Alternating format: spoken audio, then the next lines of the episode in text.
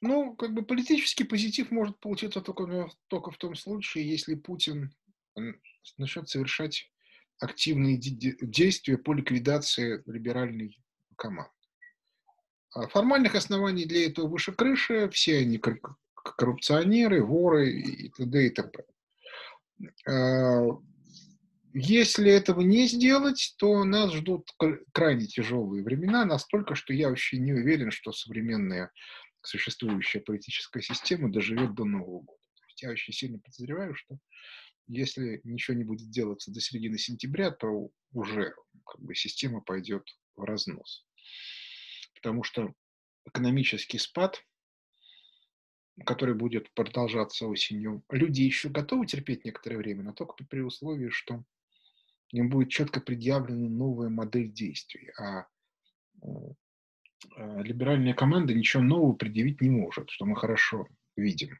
Единственное конструктивное предложение в программе нынешнего правительства было, э, была либерализация валютного контроля, что, соответственно, означает, что будут выводиться, что те рубли, которые были Центробанком переданы банкам для поддержки экономики, в реальности будут вложены в валюты и вывезены из страны.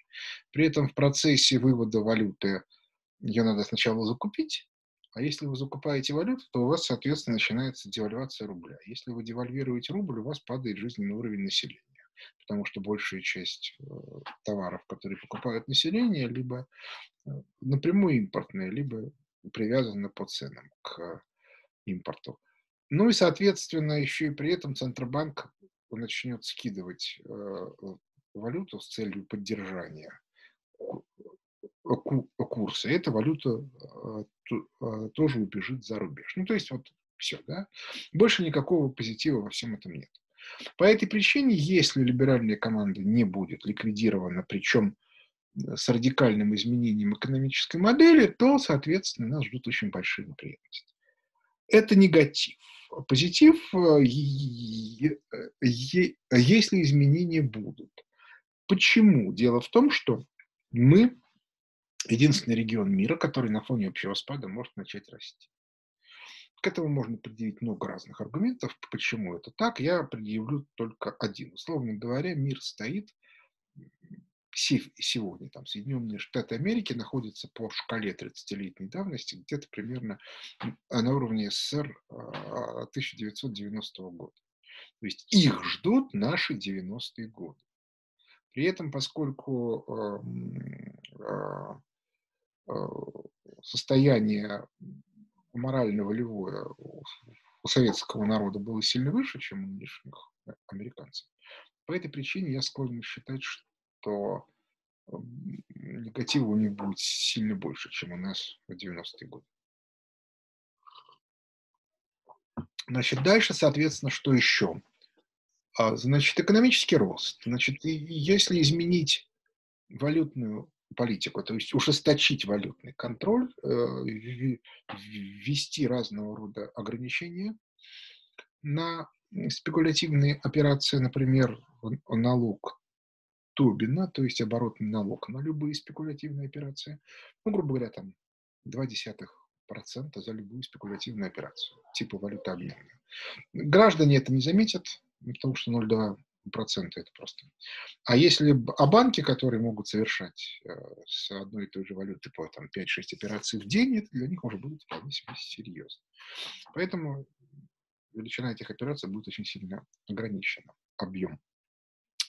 А вот, и дальше, соответственно, э, изменить кредитно-денежную политику, условно говоря, начать монетизацию э, экономики, это мы перейдем от экономического спада к некоторому, пусть и незначительному экономическому росту.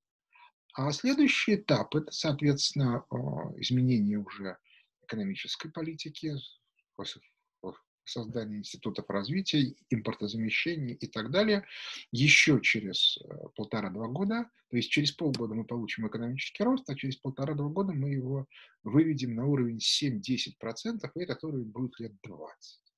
Ну, на самом деле, скорее всего, темпы роста будут немножко больше, но э, отказываться не будем. Вот, соответственно, вся картинка, в которой мы, мы находимся. Точка бифуркации будет в августе, ну, вот до середины сентября.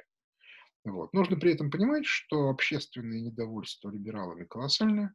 Если мы с политической точки зрения рассмотрим события в Хабаровске, то это, вне всякого сомнения, выступление против либеральной части наших элит и в поддержку Путина, если он будет эту либеральную часть ликвидировать. Если он этого делать не будет, то это будет антипутинские выступления. Степень возмущения обществом крайне велика. По этой причине я думаю, что отмена бессмертного полка именно с этим связана, что все испугались Хабаровска. Обращаю внимание, попытки либералов оседлать протесты в Хабаровске ни к чему не привел. Еще раз повторяю, это антилиберальное выступление.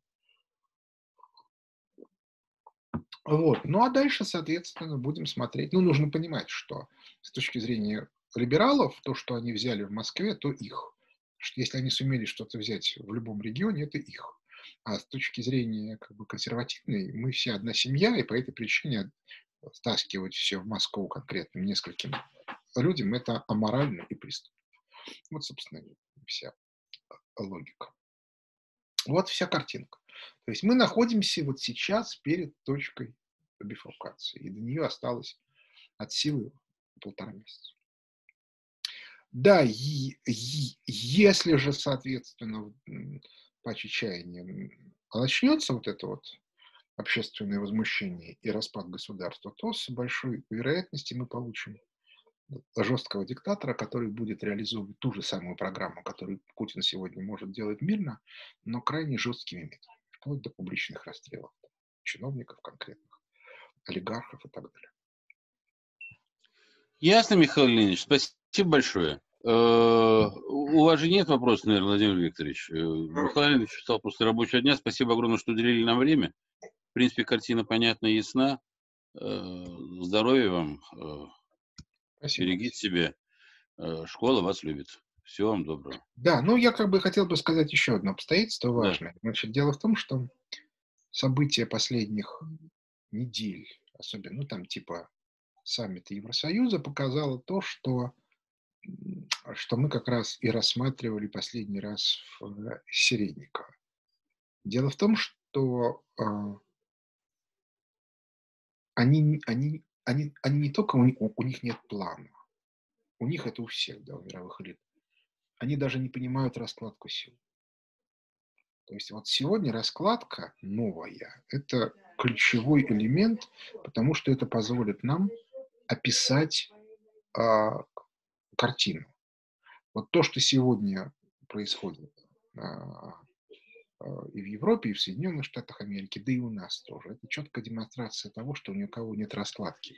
Никто не понимает, какие факторы будут важны через три месяца, через полгода и так далее. В этом смысле у нас есть колоссальное так сказать, методологическое преимущество, которое нужно использовать. Понятно. Еще раз спасибо огромное. Спасибо. Храни Господь. Всего доброго.